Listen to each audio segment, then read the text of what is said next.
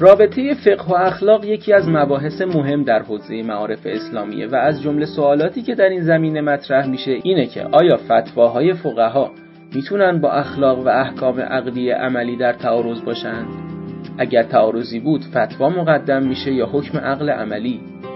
در این جلسه با بررسی موردی مروری بر رویکردهای فقها در این زمینه خواهیم داشت.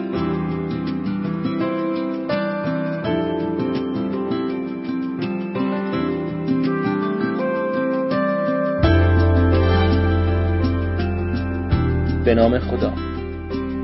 این بیست و پنجمین کارگاه فلسفه اخلاق ماست که در سوم خرداد ماه هزار و سیصد و نود و پنج برگزار شده. این برنامه در خانه اخلاقپژوهان جوان برگزار میشه و هدف اینه که در هر کارگاه یک متخصص حوزه اخلاق ایده خودش رو در حیطه اخلاقپژوهی با ما به اشتراک بگذاره.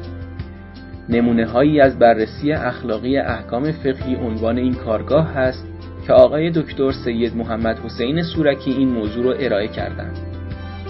آقای سورکی دانش آموخته حوزه علمیه و دکترای فلسفه اخلاق هستند. ایشون همکنون ضمن تدریس در گروه فلسفه اخلاق دانشگاه قم و سردبیری نشریه علمی پژوهشی اخلاق پژوهی با مراکزی همچون مؤسسه آموزشی و پژوهشی امام خمینی و پژوهشگاه علوم و فرهنگ اسلامی همکاری دارد.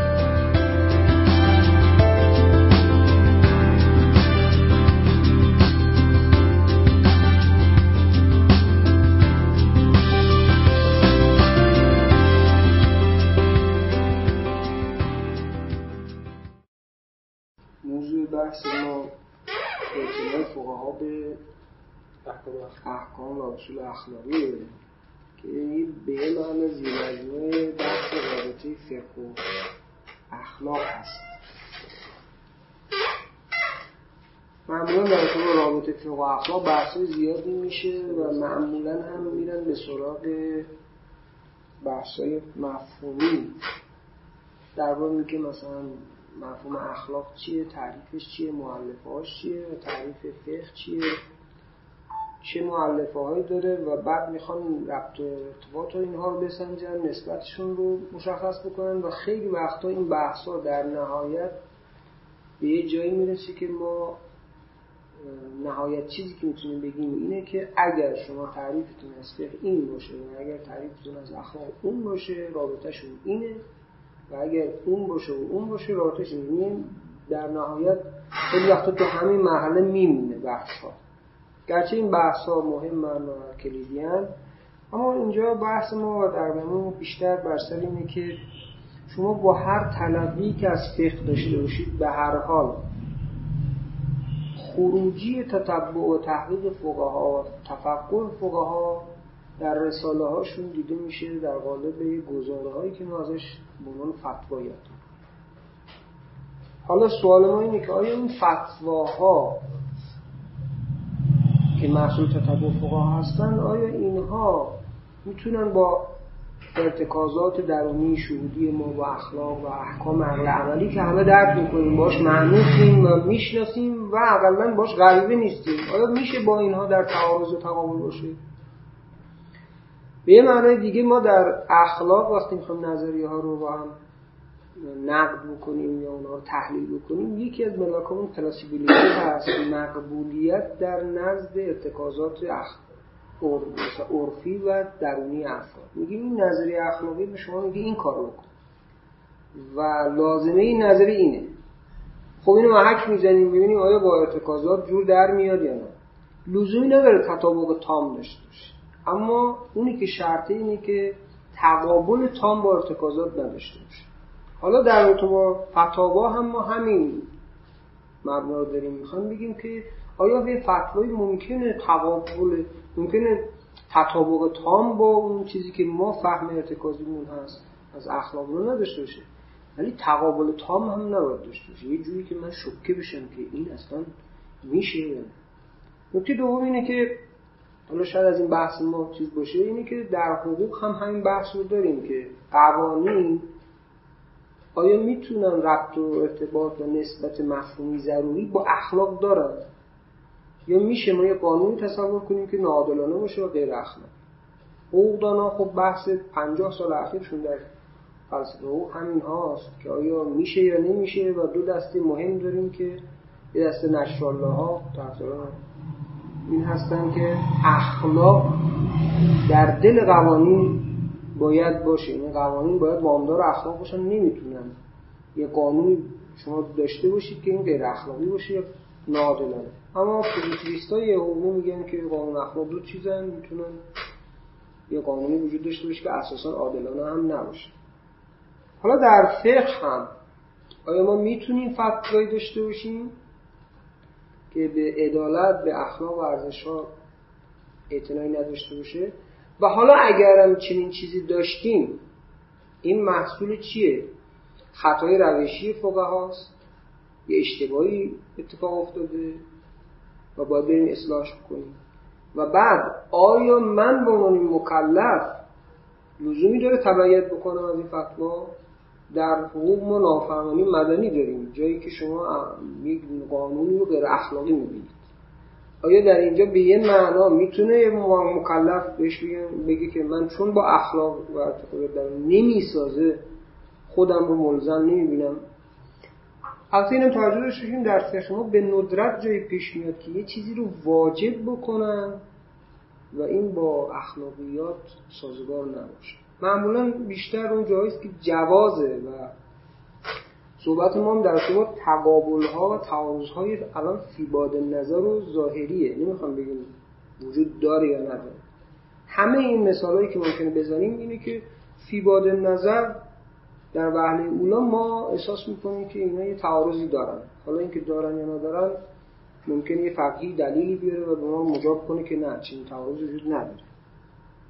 خب نکته بعدی اینه که حالا اگه تعارضی داشت فتوا مقدمه یا اون حکم عقل عملی و باید فقیه از فتواش دست بکشه یا ما باید حکم عقل عملی نادیده بگیریم؟ کدوم مقدمن، کدوم برترن، کدوم حاکمن، کدوم مقدسترن؟ اینها به همه سوالاتی است که حالا چیزی حالا ممکن از منظر دیگه هم بگیم، مثلا بگیم مقتضای احتیاط کدومه، به این سمت میل کنیم به اون سمت، اندت تضاهم چیکار کنیم، این سمت بریم یا این سمت. همه اینها جوهرش همون سوال اولی هست که عرض کردیم.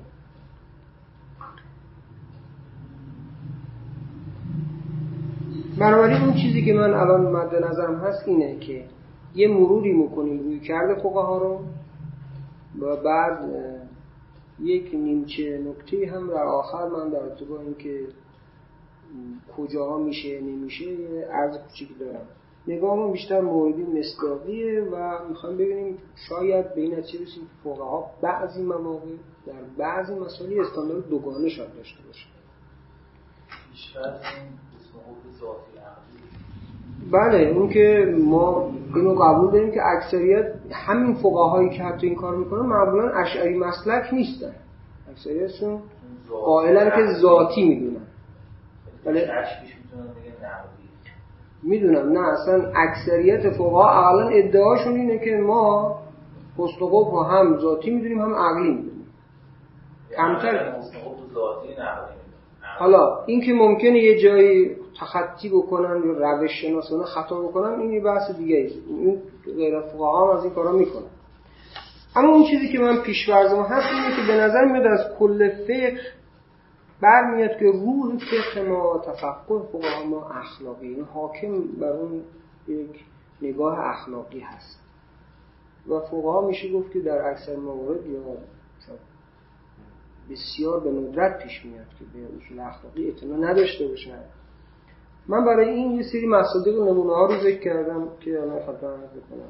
اولا که خود فقها آدمای اخلاقی بودن و در خود اجتهاد و تفقه هم شرط میکنن که کسی میتونه که اخلاقی باشه، انصاف داشته باشه و حتی بالاتر مروت هم داشته باشه. و بعضا میگن حسنات الابرار سیئات المقربین، خیلی خودشون بیشتر میخواستن که مقید باشه.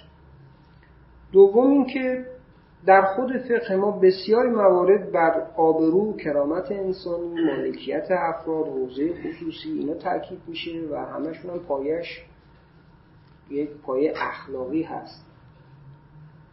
حالا غیر از این که ما قواعد اخلاقی داریم مثل اوفو بالعقود، نمیدونم عدم اضرار و ضرر یا تأکید بر پرهیز از ظلم و چیزهای دیگه، همه اینا قواعدی هستن که پایه و مایه‌شون یه جوهره اخلاقی هست، تا جایی که اون بحث ثمرات مجندب که در بحث با ضرر و ضرار این داستانش خیلی معروف شده، اونجا هم دقت می‌کنید می‌بینید که به خاطر اینکه عدم اضرار به دیگران به لحاظ اخلاقی یک باید بسیار قوی هست، مالکیت رو هم زیر سوال می‌برن، نادیده می‌گیرن، میگن که شما حق داری می‌تونی نخل رو بکنی بندازی ولو اینکه مالکش نیست.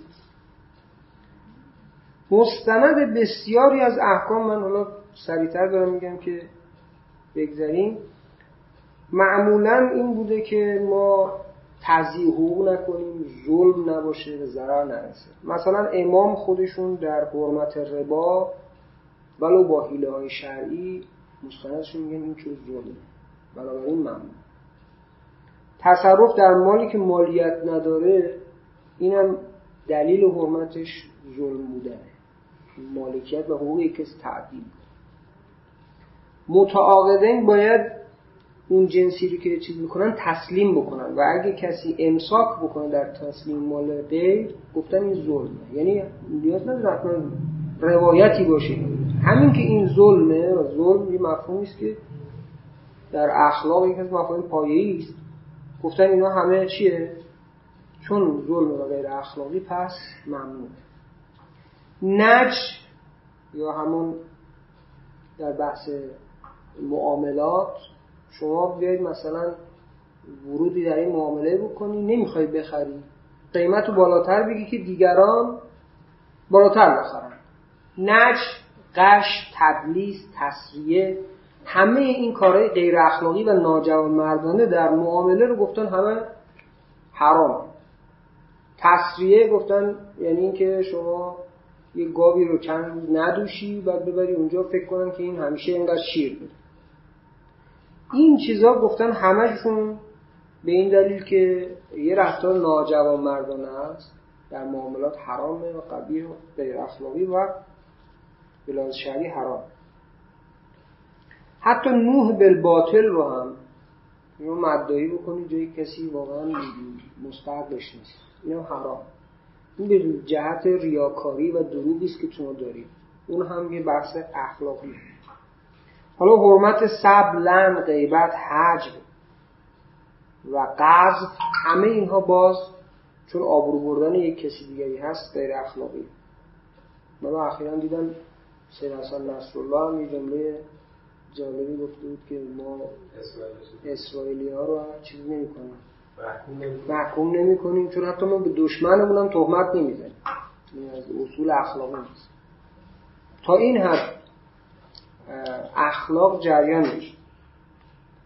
حالا در رابطه با فقط حقوق نسبت به انسان ها هم نه، در تو با حتی حیوانات هم ما اینو داریم. مثلا در تو با حیوانات یه ظرافت ها و ریزکاری هایی هست، آدم می بینه چقدر اعتنا داشته به حقوق حیوانات و اخلاقیات.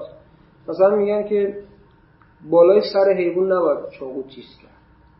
حتی یه زمانی در اون دوران قدیم که محتسب وجود داشت، یکی از کاراش این بود که بره قصابیا ببینه این آداب رعایت میکنن یا نه. چاقو نباید کند باشه موقع بریدن که زجر نکشه.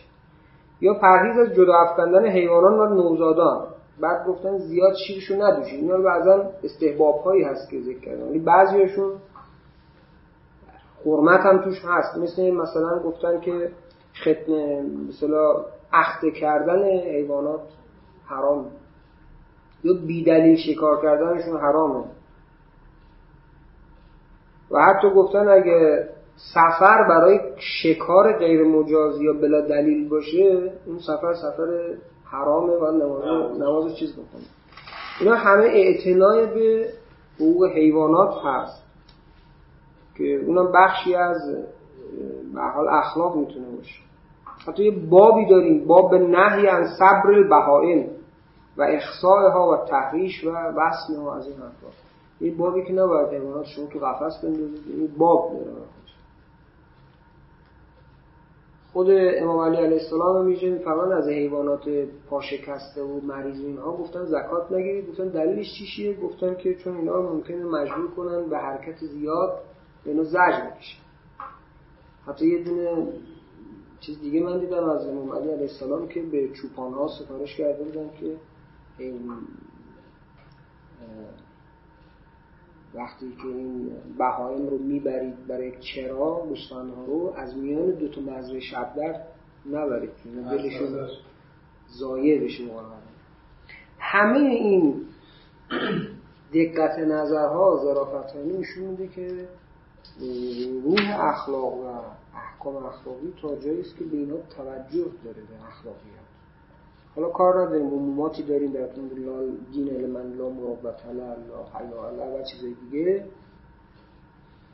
بنابراین به طور کلی میتونم، حالا من صرف نظر مثالهای دیگه، مذاق شارع و عرف اجتهاد و تفقه و مرجعیت اینه که اعتناب اصول اخلاقی و احکام اخلاقی دارن، تضییع حقوق، عدم ظلم و اینها رو خیلی مهم میشمارن. حتی گاهی از عرف معمولی بالاتر هم میرن. این مثال عجیبیه. گاهی گاهی ممکنه تا اخلاق بگه جایزه، ولی فقه از یه منظری خیلی دیگه اخلاقی تر میگه. قبل یه مثالش باید حالا شاید مثالش همین باشه. مثلا شما در جنگ معامله به مثل اخلاقیه.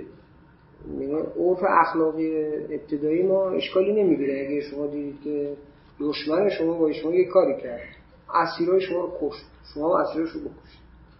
ولی در فقه ما میگه معامله به مثل هم اینجا جایز نیست. یعنی حتی ارتکاز شما میگه اخلاقیه، اشکال نداره، ولی لازم میگه در جنگ کشتن کشتن اسیر، مصلح کردن و همه اینها با استفاده از روش‌های ناجامردانه و غیر اخلاقی، ولو اون طرف مقابلتون این کار انجام بده.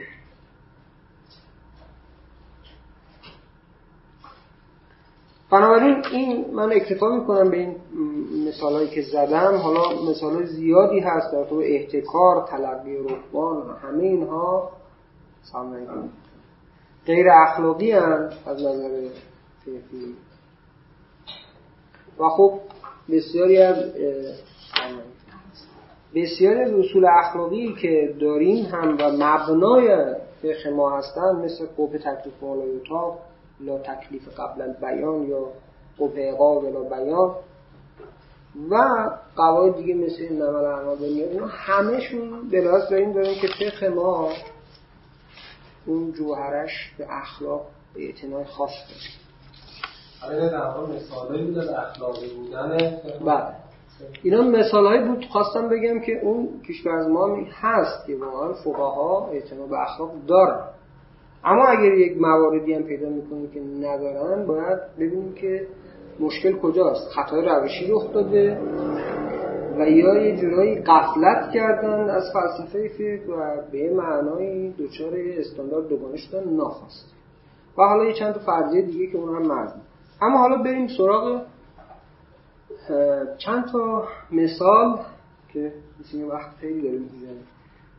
مثال‌هایی که به یه معنای تعارض فی باد نظر رو می‌بینیم با حکم فقهی و حکم اخلاقی. من تو سه تا بحث بحثش کردم. یکی بحث تبعیض‌هایی هست که ممکنه در ارتباط رفتاری که با زن و مرد در فقه ما هست باشه. حالا این ممکنه این نباید نگاه بحث فمینیست‌ها را تقویت بکنه.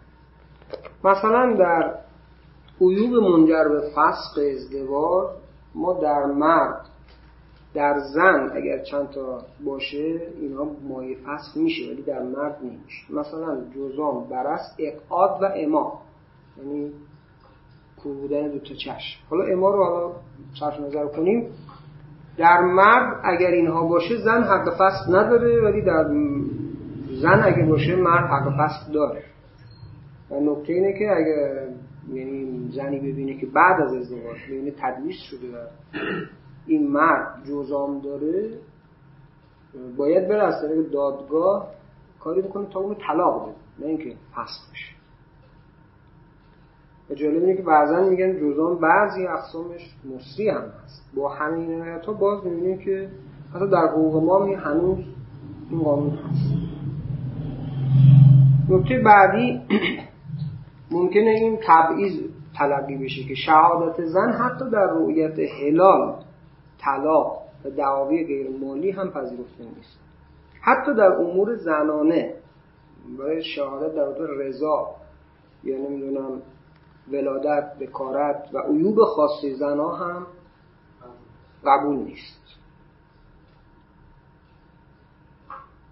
البته گفتن که شهادت در تو رؤیت هلال به این دلیل مثلا مقبول نیست که خب این با عفت ناسازگاره. زنها خب اگه بخوام برای استحلال کنن ممکنه که چیز بشه. بعضی اشکال کردن خب چرا به شرط عفت نه چی شرط را اما مطلق گفته شد.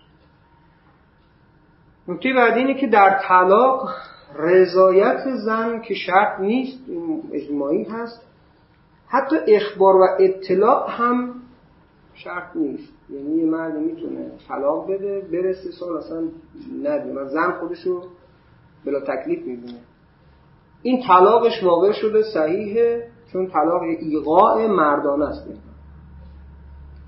حتی در, در قانون جدید ما هم حالا تنها کاری که اومدن کردن گفتن اگه میخواد قانونی باشه باید بیاد از طریق دادگاه بشه و دادگاه معمولا خبر میده. اما اگر کسی این کارو نکرد کار غیرقانونی کرده اما طلاقش صحیحه و درسته. به نظر میاد این با حقوق و ممکنه حتی مستلزم ضرری باشه برای زن. حتی من یه استفتایی دیدم که یک فردی از یکی از مراجع سوال کردن که یه آقای چهار سال ول کرد یه خانومی رو، بعد از چهار سال پیداش کردیم. گفتم چیه؟ گفت من همون ماه اول همون دو تا شاهد طلاق دادم ولی خب ضرورتی نداشت اطلاع بدم که اینجا گفتن طلاق صحیحه. حالا ممکنه یه کار غیر قانونی کرده باشه. نکته بعدی طلاق بی‌وجه هست. در فقه ما ممکنه که مرد اگر بخواد زن رو طلاق بده باید یه نوع وجهی بده. میتونه بی‌وجه بدالت بلادری اصلا بگه دلخواهانه من طلاق میدم. حتی جالب اینه که هر وقت متمکن به گرفتن زن جوان شد اشکالی نداره میتونه طلاق بده و چیز بکنه جایزه. حالا برخی حتی میگن این کلیت اینجور بوده، برخی اینو حرام میگفتن، برخی فقهای جدید گفتن این ناجوانمردی غیر اخلاقی، ولی به هر حال ما داریم فقهایی که گفتن جایزه. اما برعکسش یعنی اگه زن بخواد طلاق بگیره حتما باید مراجعه بکنه به دادگاه و تا مرد طلاق نده این ممکن نیست. دیگه از واقعا گفته انسان میتواند بر مبنای برخی از اینها عادل فقهی باشه اما از شمر زلجوشه هم شقی‌تر باشه، یعنی در بیرحمی. چرا؟ چون بعضی از این چیزایی که عرض میکنم برعکس هم هست که حالا ما خیلی فمینیستیش نکنیم. میگه زن هم اگه مثلا برای شیر دادن بچه ساعت دو نصف شب از مرد طلب پول بکنه میتونه اونجا به بچه شیر نده و مرد موظف پول بشه. اینم از قوانین فقهی هست که خب شیر دادن به بچه اول انسانی اخلاقی واجبه بر زن که بده. اصلا پول طلب کردن اینجا وجهی نداره ولی این مجازه و میتونه چنین کنه.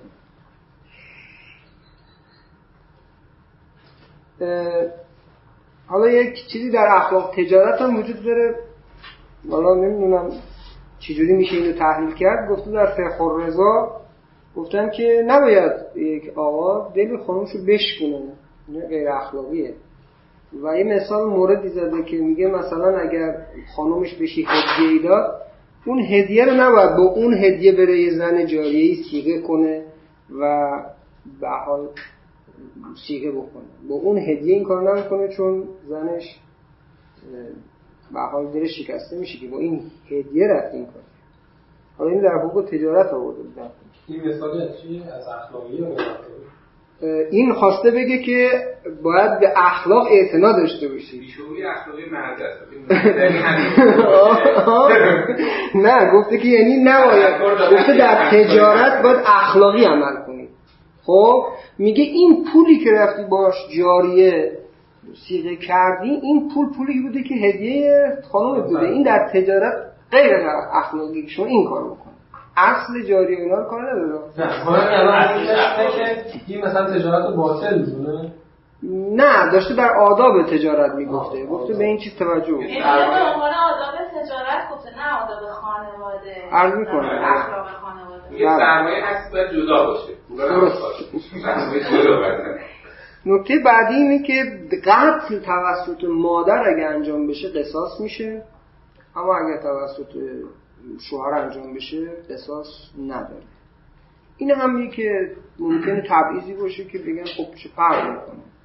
و جالب اینه که بعضا دلیلش رو این آوردن که چون در روایات اب اومده و والد نگفته والده و مثلا، و چون ما یک دلالی داریم قواعد عام می‌دونیم که قصاص واجبه، این روایات تنها مرد رو از ذیل اون تخصیص میزن. در حقوق ما همین الان همین هست و لذا اگه مردی تو بچهش رو بکشه خانم نمیتونه ادعای قصاص بکنه، اما برعکس این میشه. ضمن که حالا بعضی گفتن مادر بیشتر در معرض هست به دلیل اینکه بعضی مادرها بعد از زایمان افسردگی پیدا میکنن، ممکن است بکشن. و نکته بعدی اینه که مادرها به ندرت پیش میاد بچه‌شون رو بکشن، شاید در پدرها بیشتر این جریان داشته باشه، یعنی احتمالش بیشتر باشه. اما با همه اینها در فقه ما این قانون هست.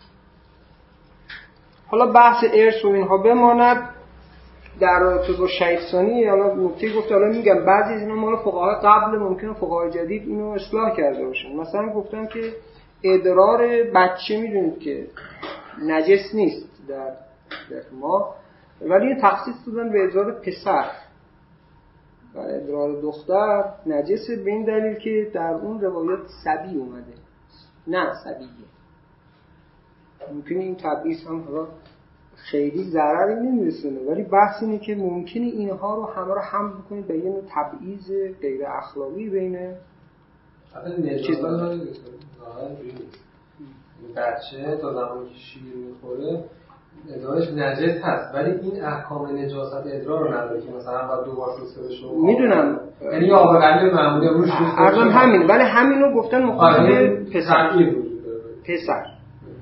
ولی حالا یه چیز بگم، با این حال ما قواعد دیگه هم داریم که ما از اون جهت هم بگم، مثلا مرد حق نداره در مال زن دخالت، این چون ظلم.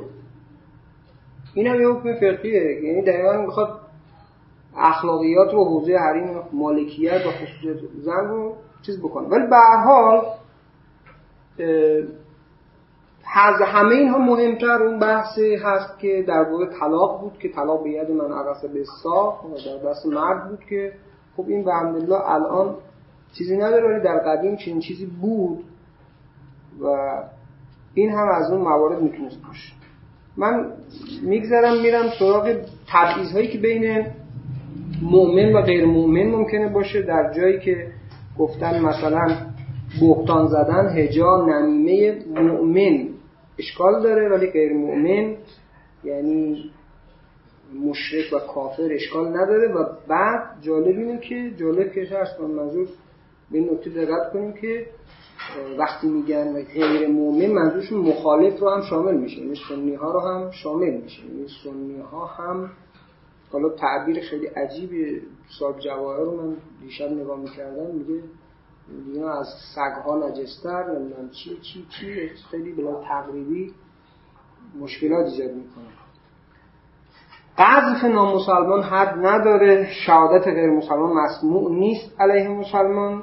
حالا بحث دیگه اونها بماند. گرفتن غش، نچ، نمیدونم تدلیس، تسریه در معامله با غیر مسلمان اشکال نداره. و صاحب جواهر میگه اگه بچه اگه بچه از کنیزی به دنیا بیاد میتوانید شب اول مادر رو بفروشه بچه برای خودش بگیره.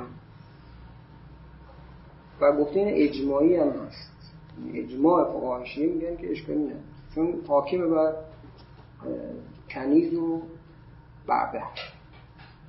حالا تعابیر غلیظتری هم دارن که حالا من میگذرم.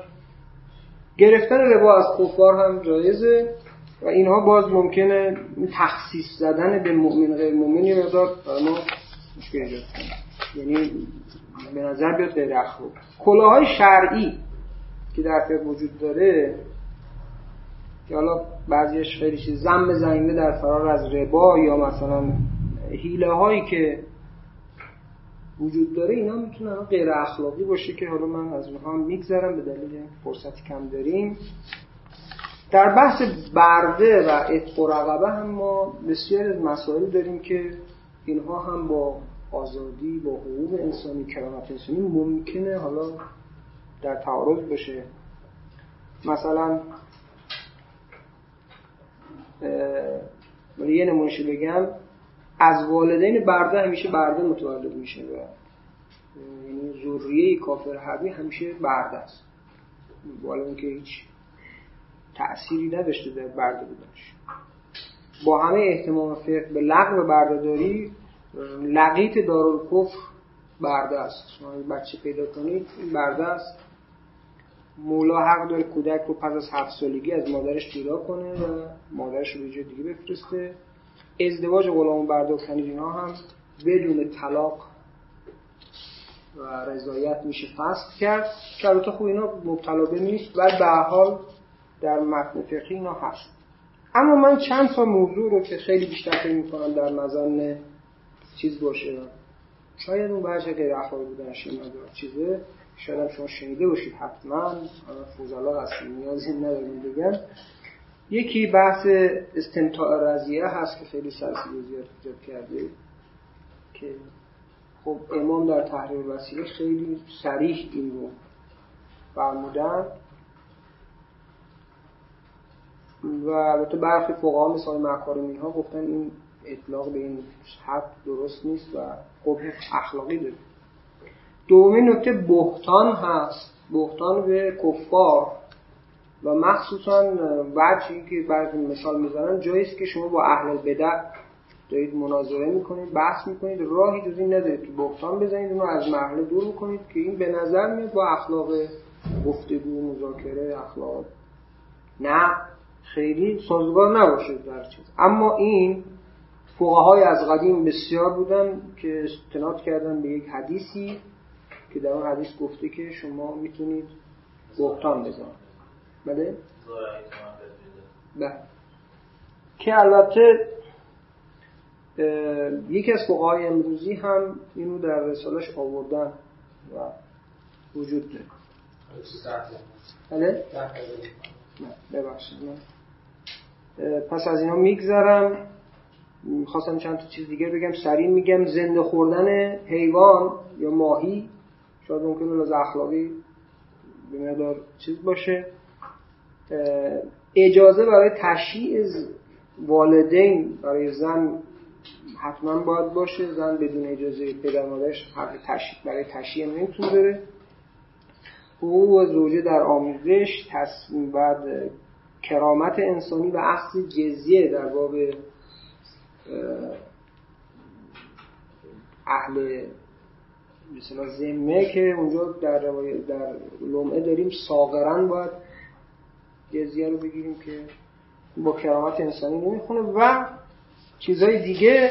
من میخوام بگم چرا حالا زمین شناسی که چرا این تعارضات به نظر میاد. شاید اولش بگیم که هنوز هم یه عده بگن نه هیچ کدوم اینا هیچ تعارضی نیست، ما معتقدیم که هیچ کدوم اینا غیر اخلاقی نیست. اما به هر حال ما شهوداتون میگه که برخی از اینا یه جورایی غیر اخلاقیه. تحول نگاه برخی از فقها هم شاهد همینه، یعنی بعضی از فقها اومدن گفتن نه این کار غلطی، حرامه. این نشون میده که اونها هم ارتکاز رو داشتن. دوم ممکنه یه کسی بگه که اینا غیر اخلاقی میدونستن و در تقابل با اخلاق همه اینا رو میدونستن، اما یا اثر خودخواهی، تعصب، جمود، جذب، دوری از فضایل این کارو کردن، اصلا به اخلاق اعتنا نکردن. خب این خیلی بعیده دیگه، عدول از اخلاق کردن فقها. اما ممکنه یه بگن نه اینا اهل احتیاط بودن، یعنی اصلا اینکه نیفتن به وقتی به وادی اینکه به عقل اعتنای بیشتری بکنن، بیشتر از جهنم خائف بودن، تعبد داشتن، دوست داشتن روایات رو به سادگی رد نکنن اینجا چون جانب فقه و محترم و محتشم میدونستن، ایمانگرایان متعبدی بودن که رفتن به سراغ اونجا مقدار اخلاق نادیده گرفتن، مثل اشاعره که خواستن جانب قدرت الهی رو محترم بشمونن، اخلاق رو کلا نادیده گرفتن. خب اینم یه احتمالی است، به ویژه اونجایی که یه نص صریحی بوده و نمیتونستن اینو نفی کنن. به هر حال اهل احتیاط و حزم بودن و جرأت رویارویی با فقهای قبلی هم نداشتن. بعضیا احساس میکردن این خوب درست نیست، میگن همه فقهای رو گفتن، اینا هم جرأت نداشتن. ممکنه اینا هم احتمال بده. نکته بعدی اینه که ممکنه در استنباطشون دچار خطای روشی شده باشن، یعنی اینکه غفلت از فلسفه فقه و تقدم اخلاق کردن. یعنی اخلاق متقدم میدونستن ولی تو استنباط دچار اشتباه شدن. این اشتباه فقط هم تو اینجا نیست، مثلا ما ممکنه فقهایی داشتیم داریم اتفاقا که حالا من عرض میکنم، مثلا یه حدیثی داریم پیامبر نمازش قضا شده، حدیث، بعد یه فقیه اومده از این روایت فرع فقهی استنباط کرد، گفته تو این روایت، روایتش اینه که پیامبر با بلال بلال و اینها با هم رفتن یه جایی، نمازشون صبح قضا شد، به بلال گفت بلند شو اذان بگو نمازو به جماعت بکن. بعد این فقیه که اتفاقا شهید در ذکرها هست اونجا اومده گفته که خب از این چند تا چیز نیست برداشت کرد، یک برای نماز قضا میشه تشهد چیز خون، اذان اذان گفت، میشه به جماعت خون، میشه نمیدونم اذان گفت، سیزده تا فرع فقهی حتی برداشت کردن از حدیثی که به لحاظ کلامی کلا پایش زده است. چون اگر شما فقیه باشید که معمولا فقها قائل به عصمت پیامبرن، پیامبر که نماز شب هم براش واجب بود، چه برسه اینکه نماز صبح هم قضا بشه. بنابراین این خطا همونطور که در اونجا ممکنه اتفاق بیفته، در اینجا هم ممکنه اتفاق افتاده باشه. اما ممکنه بگیم که نه، اصلا غیر اخلاقی نمیدیدن. چطور؟ یک شهودات و ارتکازات دیگری داشتن، اصلا در یک جهان دیگری زندگی میکردن. چطور؟ خب واقعا فقها هم تو جامعه زندگی میکردن. اگه یه فقیهی توی جامعه زندگی میکرده که مثلا به حقوق و کرامت زن خیلی توجه نداشتن یا نادیده میگرفتن، خب ممکنه فقیه هم بر اساس همون گفتمان رایج و حاکم اون هم همون همنوا با اونا باشه، نه تنها روشنگری رو نکنه و دیگران رو هدایت نکنه، خیلی وقتا سکوت کنه یا حتی با اونا همنوا بشه، اینم فتاواش در همون راستا باشه. به هر حال این تاثیرپذیری از محیط ممکنه یک احتمال باشه. حالا اینجا سوال اینه که ما باید بهش بفهمونیم یا اینو بار استدلال به دوش کیه؟ ما باید ثابت کنیم این غیر اخلاقیه یا اون باید ثابت, ثابت کنه که این اخلاقی هست؟ به هر حال باید با گفتگویی به این نتیجه برسونیم که این غیر اخلاقی یا نیست، چون اون اخلاقی نمیبینه، غیر اخلاقی نمیبینه. و نکته بعدی اینه که ممکنه اصلا فقها قبل از تفقه و استنباط فقهی، ممکنه که خیلی وقتا اینجوریه، یه تفسیر خاصی از اخلاق دارن و بعد به سراغ تفقه و این باعث میشه که خیلی چیزا رو اخلاقی ببینن و خیلی چیزا رو اخلاقی نبینن. فرض کنید یک فقیهی از ابتدا یه رویکرد نتیجه‌گرا داره. خب این وقتی میره به سراغ مثلا فتوا دادن یا استنباط، میگه خب این هدف وسیله رو توجیه میکنه، پس بهتان زدن برای رسیدن به یه هدف مقدسی اشکال نداره. اما اگه این فقیه یه نگاه وظیفه‌گرایانه حق محور اینها داشته باشه، ممکنه خیلی وقتها اصلا چنین فتوایی ازش صادر نشه، یا اگه نیت و فضیلت رو هم مهم بدونه، فضیلت‌گرایانه عمل بکنه، ممکنه حتی روزه فقهی که ما بعضا قبول میدونیم، میگیم شما اگر از صبح تا غروب چیزی نخوری، مخترات نداشته باشی، اما هزار جور دروغ و غیبت هم بکنی، روزت درست. اما اگه واقعا یه فقیه اگر فضیلت‌گرایانه نگاهش باشه، ممکن است این قبول نداشته باشه، بگه این روزه هم باید قضا بشه.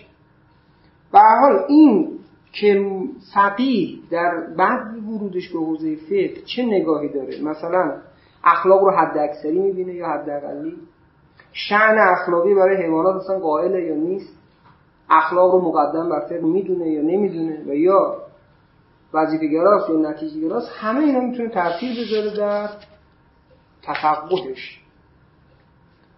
من عذر میخوام این دو تا نکته رو اشاره بکنم.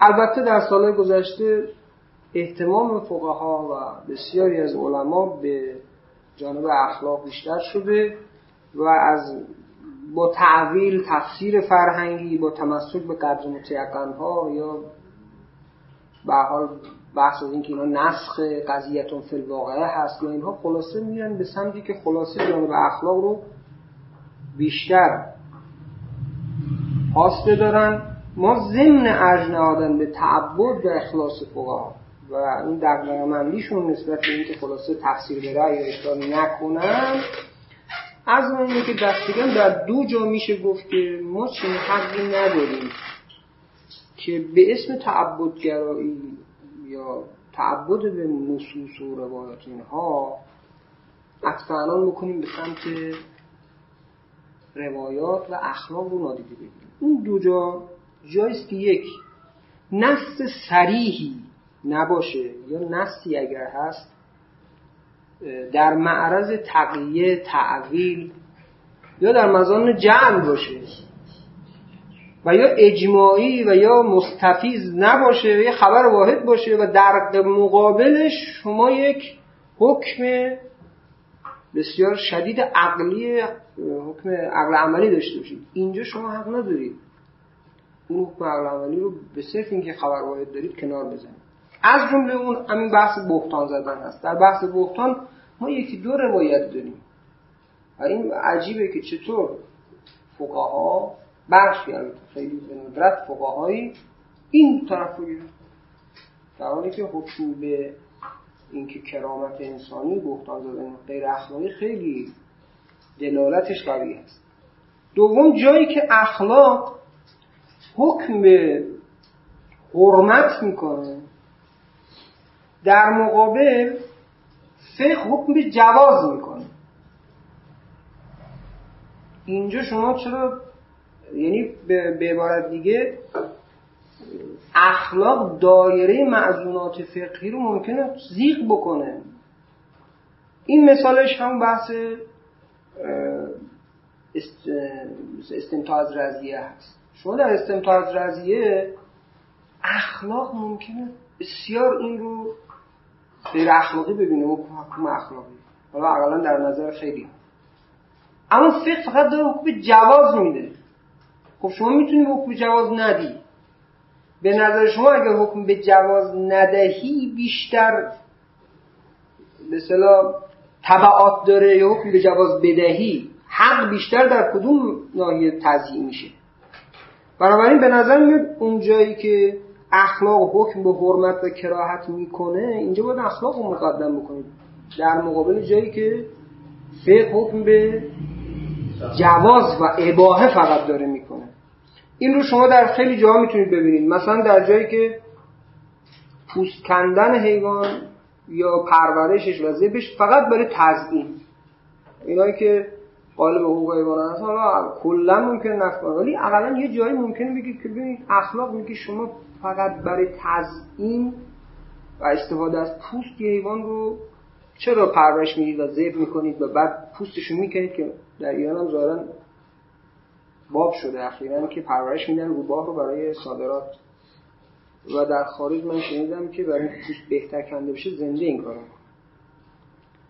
خب یا گوشت زنده خوردن، یه ماهی رو من استفتایی رو اینجا دارم که استفتا شده از این که از مراجع که آیا میتوان ماهی رو در ظرف گذاشت زنده زنده پخت، زنده زنده او رو کباب کرد، سرخ کرد و زنده زنده در زنده است گوشتش رو کند و خورد.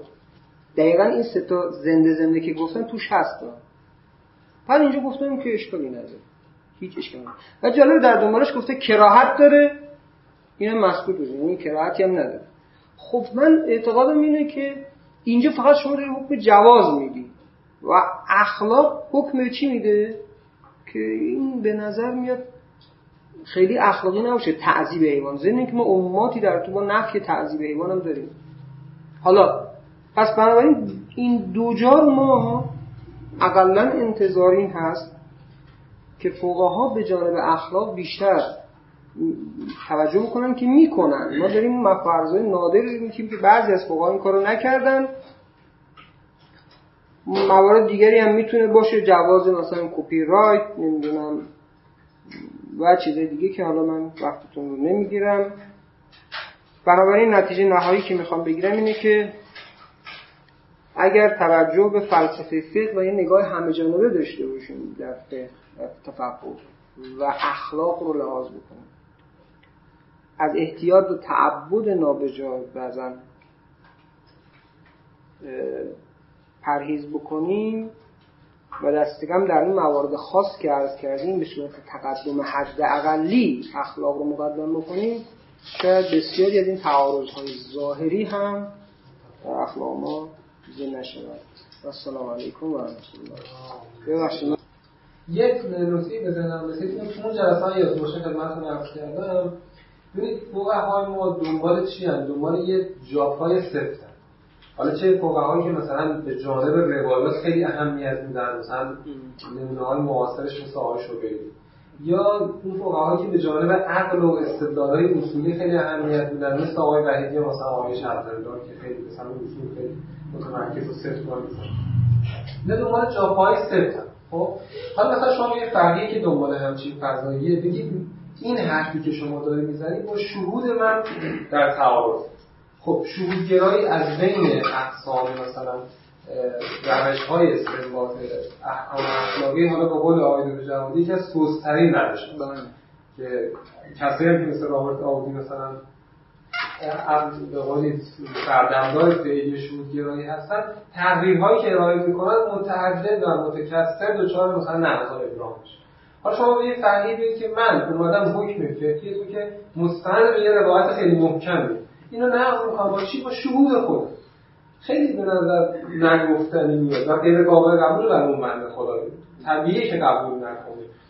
مثلا فقهای قدیم و اینا کار ندارم، روش استنباط فعلی فقهای ما یه جای محکمی میخوان که یه قطعیتی برسن و در مقابل یه چیزی دارن که یه عده‌ای باهاش مخالفن و توی دوره‌های مخالف بودن، دوره مخالف نبودن. مثلا فرض همین زنده‌خواری، من یادم بچه که بودیم اصلا اون یه روش درمانی توی مثلا بله اون باز یک چیزی داره اگه برای درمان باشه آره، ولی برای صرف خود لذت باشه نه، یه چیزی مثلا طبیعی هم حتی نبود. مثلا مثلا بخورشتن مثلا مایه گوشوله بخور تو معده مثلا کار درمانی می‌کنه. نکته توی استفتای هم که شده گفته آیا بین ماهی‌ها فرقی هم هست یا نه، یعنی اینم رعایت کرده. یعنی وقت ماهی بزرگه یه وقت هست، بله من دیدم اثر درمانی داره، ولی سوال اینه شما برای اصلا درمانی اگر این کارو بکنید این از یک منبع منظر دیگری ممکن درست بشه.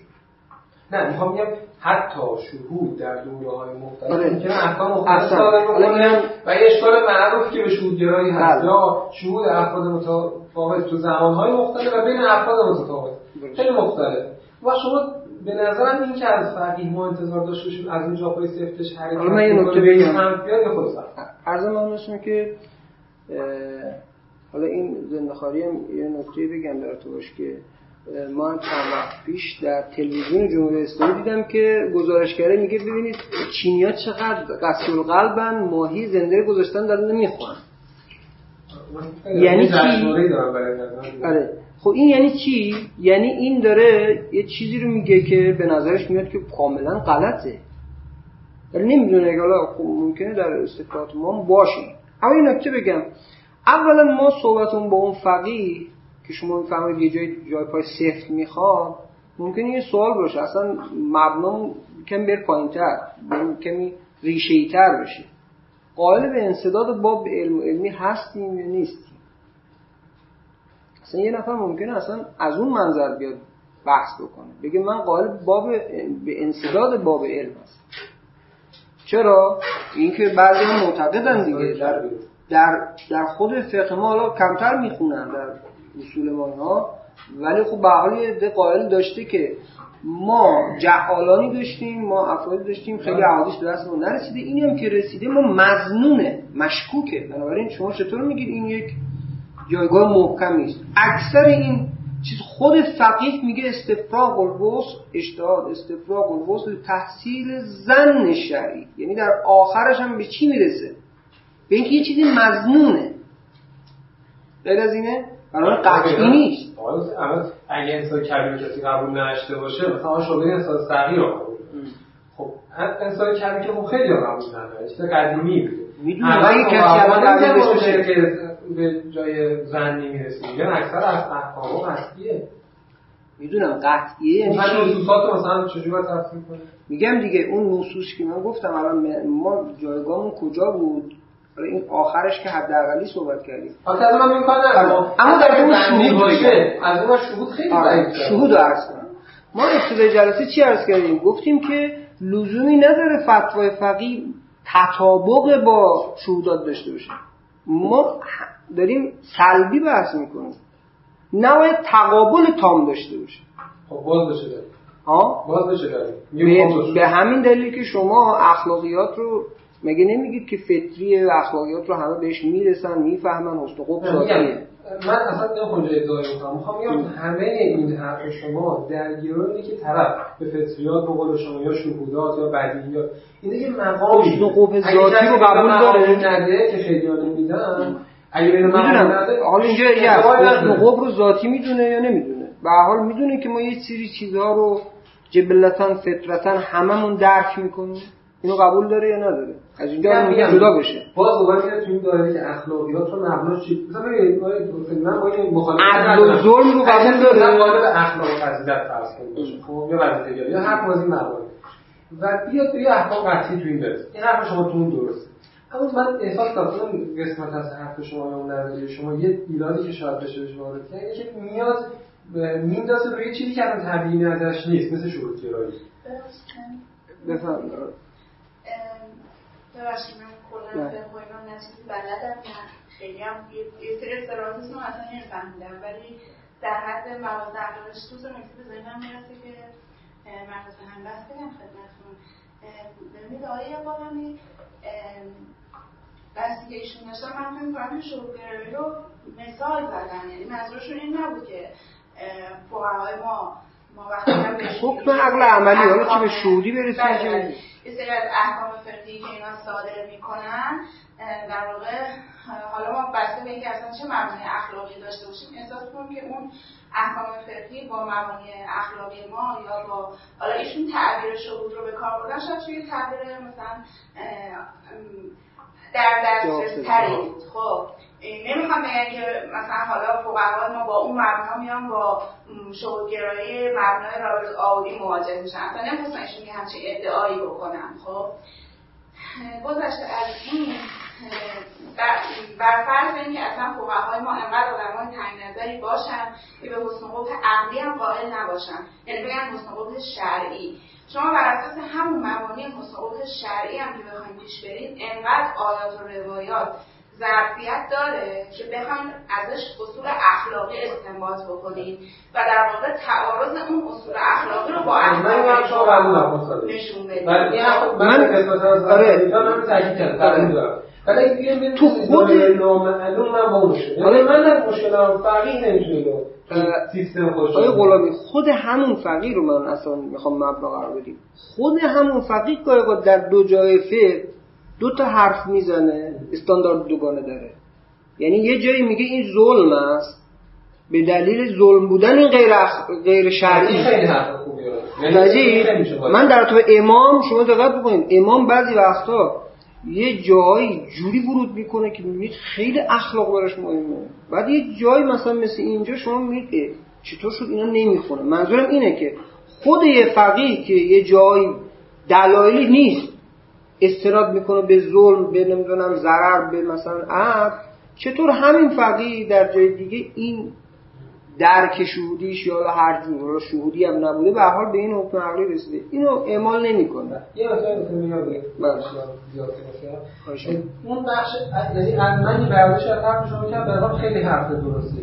مثلا فقهای ما الان دقت دارن حرفی که میزنن مخالف مثلا قواعد فیزیکی نباشه، مثلا به این یه دقیقه قواعد مستقل فیزیک نباشه، یا حرفی که میزنن مخالفت تو واقعیت، حرفایی که میزنن مخالف قواعد ریاضی یقینی نباشه.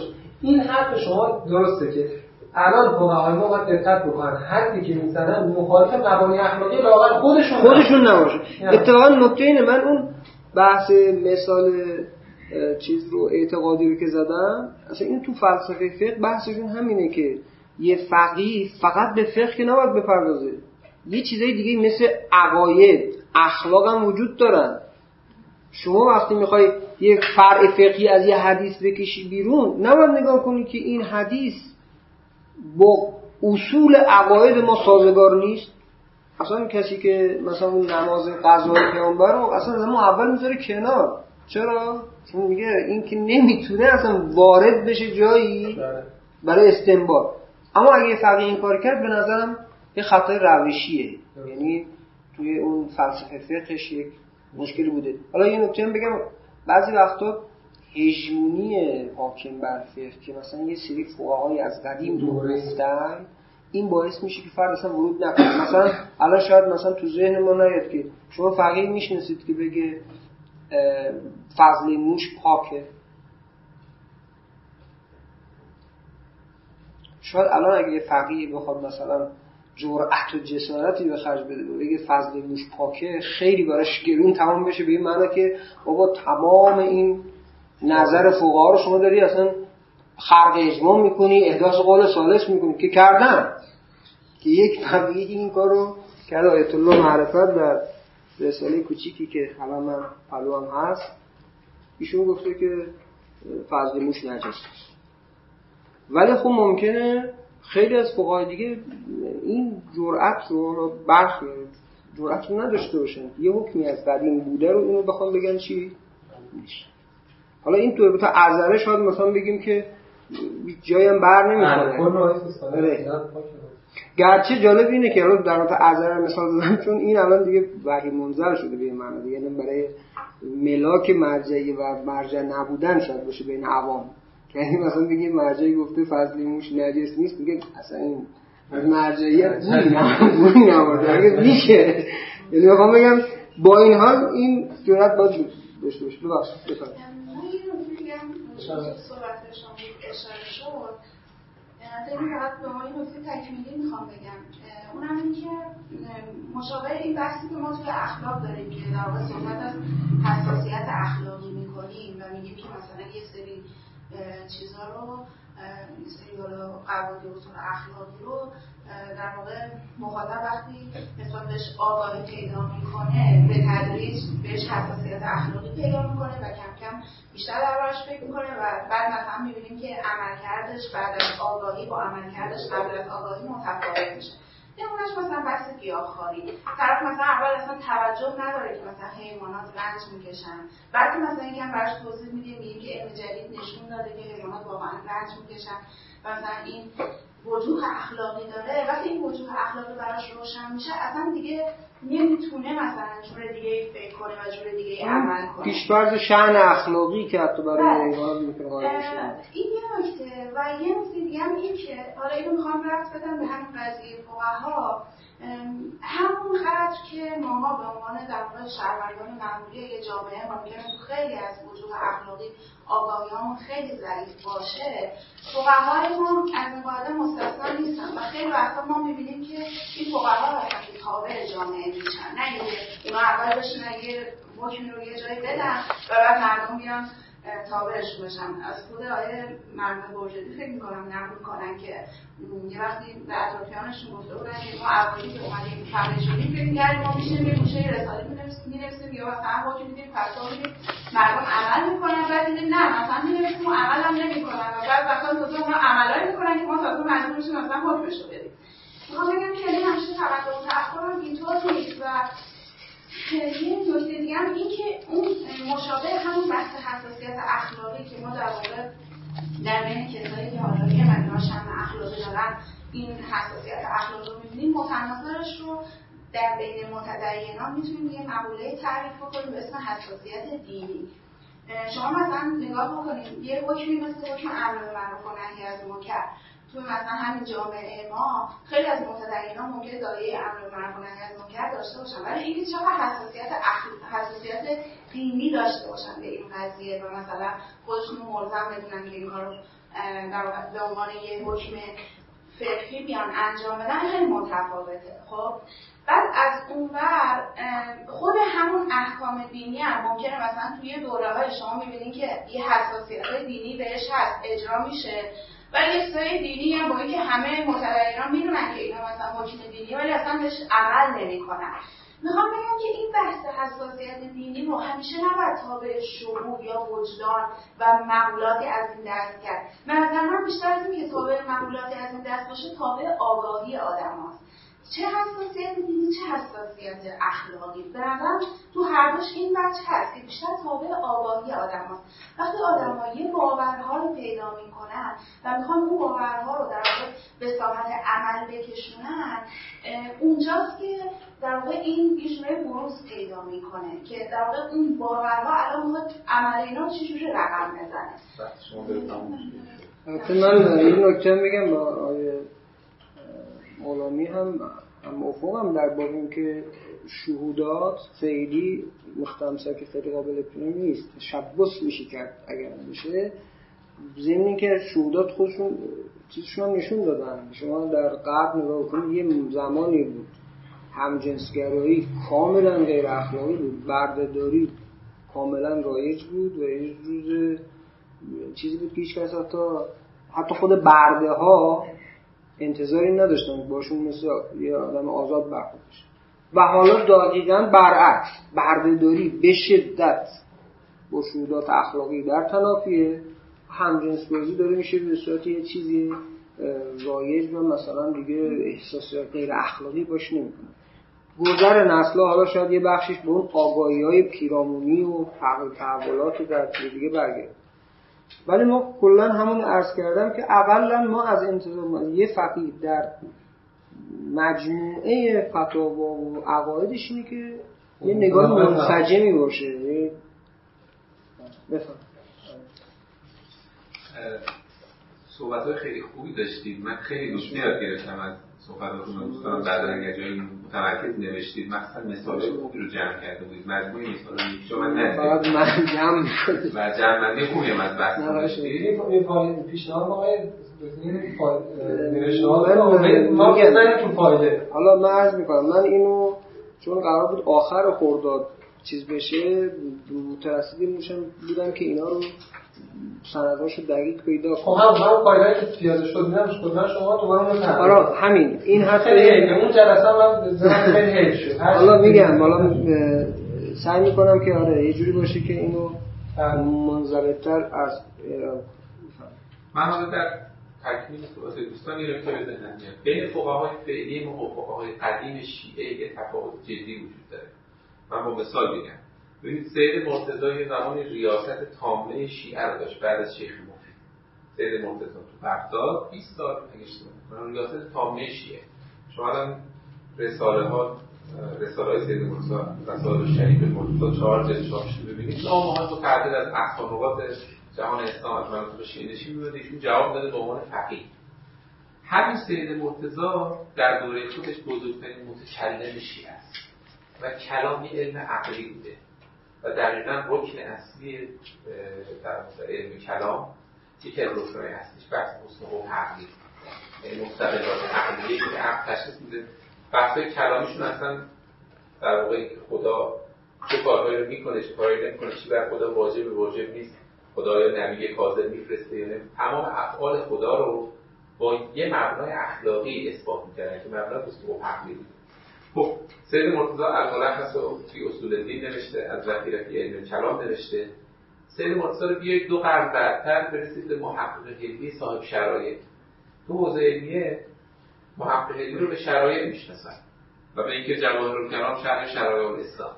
هیچ کس کتاب کلامی محقق الحدی رو نمیشناسه. المسلک فی اصول الدین با با کتاب کلامیشون همون مسلک رو دارن، یعنی کتاب عقلیه و مبناش یه مبنای اخلاقیه.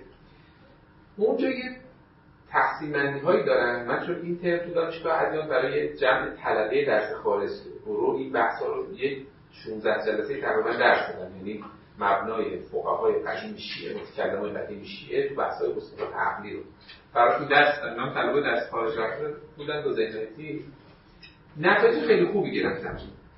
میخوام به اون بحث شغل شما برگردم. متکلمای قدیم شیعه قشنگ این دو منبعی بودن رو درک کردن. ما منبع عقل داریم، منبع نقل. با همین تعبیر می‌کنن یا عقل و شرع. و به تعارضش هم فکر کرده بودن. البته که عبارت از همین محقق الحدی می‌خونن. شما تو عقلی بودن چه شهودگرا باشید، چه فضیلت‌گرا باشید، چه فایده‌گرا باشید، هر مسلکی داشته باشید، کانتی باشید، اون مهم نیست. مهمه که عقلتون مستقلاً حرف برای زدن تشخیص داره. این تشخیص معتبره. حالا اینکه مبناتون چیه اون دیگه اختلاف است. اینو برای میگم که آقای حسینی میتونن در واقع حرفشون رو اینجوری تکمیل کنن که حالا ما اسم شهود آوردیم یا شهودگرایی یا هر چی. ولی الزامی نداره شما به همین نتایجی که رسیدید با فایده گرفتن. الان واقعا مختلف شده. یعنی کسی که مثلا فرض کنید شهودگرایی حرف زده یا مثلا فایده‌گرایی مثلا حرف زده اینا مختلف میشن مثلا با فضیلت‌گرایی. اشکال ببینید ببین مبنای عقلشون متفاوت بوده. بله هم نمیشه. یعنی همشون به کار نمیگیره. نه نه نه. ببینید از عقل همونطور که از نه از هیچ کدومشون نباید انتظار کنید که یک نظر بزنن توش بشه. این بحث قاطعیت و قطع. یعنی شما تو مثال‌ها میبینید کسی که سودگرایی حرفی میزنه توی موضوع. یکی از فضایلی هاشیش بده اختلاف مشاغل اینا باعث اختلاف باشه. پس اینکه میگیم که احکام رو نه داریم و نه داریم که تا برداشت هم میاد بده لزوما احکام احکام نداریم. هر فرد فرد بسته به اون مکتب عقلی که قبول داره. خب بالاخره داده‌هایی داره، یک احکامی داره. من کلمه همینطورش داده گفتم اگر یک کسی بحث کنه میگم من طرفم متشکر نه فرض کار عقلی کرده باشه کار کلامی اصلا کار کلامی نداره. من اینو خدا گفتم یعنی فقیه ما موقعی که داره کار فقاهتی میکنه باید به نظر اخلاقی خودش اون بحث عقلی متوجه بشه. اگه فقیه ولی لزوما این معنی نیست که حرفش ملتهی باشه اون که وزنه باشه یا معنی نداره. ببینید تفاوت آرا قشنگ معکوس میشه تفاوت مبانی. فقط نکته اینه بقای ما همون زحمتی رو که داره نقلیات میکشن وسائل شیعه رو دیرون میکنن ها همون زحمت باید به عقلیات هم بکشن ناظر به اخلاق. بله ناظر به اخلاق و احکام اخلاق. حالا تو موضع تعارض من فقط عبارت محققی رو بکنم. ببینید اونا چه صراحتهایی داشتن که این یه جایی پیش میاد که اشکالی مطرح شده که بگه ممکنه اذا تعارض ما ذکرتموه مع ما ذکرنا من دلیل عقلی. یه ما دلیل عقلی آوردی برای بحثی شما از نقل یا ظواهر دین احساس می‌کنید که تعارضی هست. این فیلسوف نیست و محقق اینا اصلا فیلسوف نیستن. اینا متکلم شیعه خالص. فترجیح و جانب العقل لوجهه اینا حواسشون بوده که حتی اگر در تعارض واقع شد حتما ترجیح و جانب عقل. احدهما دو تا بحث شد. ان نقل یتوقف ثبوته علی العقل.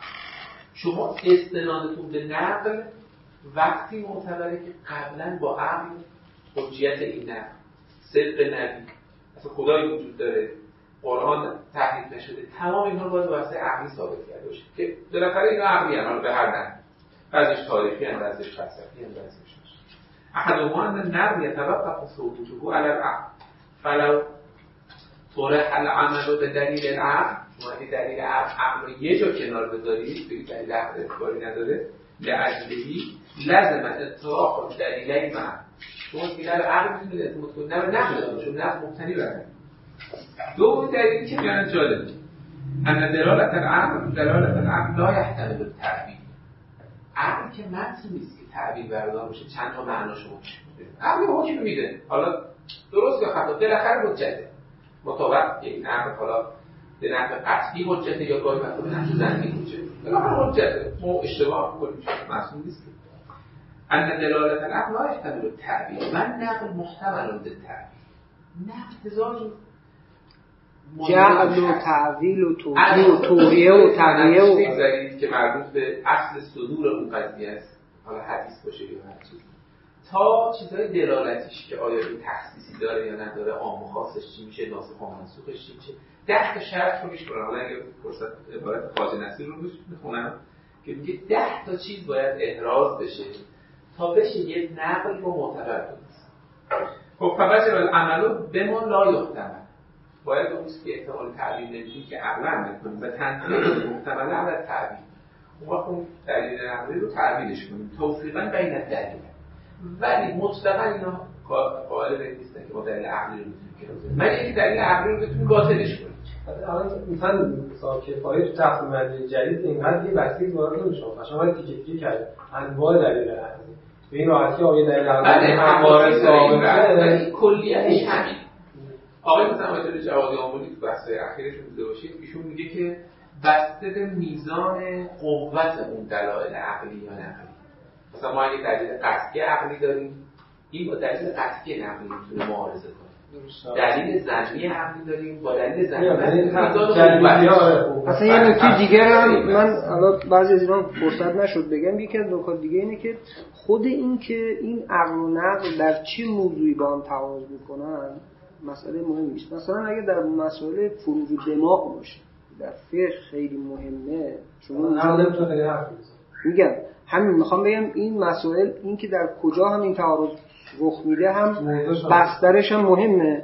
یه نکته دیگه من عرض بکنم که ما صحبتمون اولش داشتم اینو اینم حذف کردم، این نکته بود که اگر ما ثابت کردیم که اخلاق باید به لحاظ فلسفه فقهی فقیه بهش رجوع بکنه، اینجا یه بایدی برای تفقه فقیه هم ایجاد میشه که آها هر وقت رفتی سراغ استنباطات اون آخر باید یک با دلیل اخلاق همینو محک بزنی.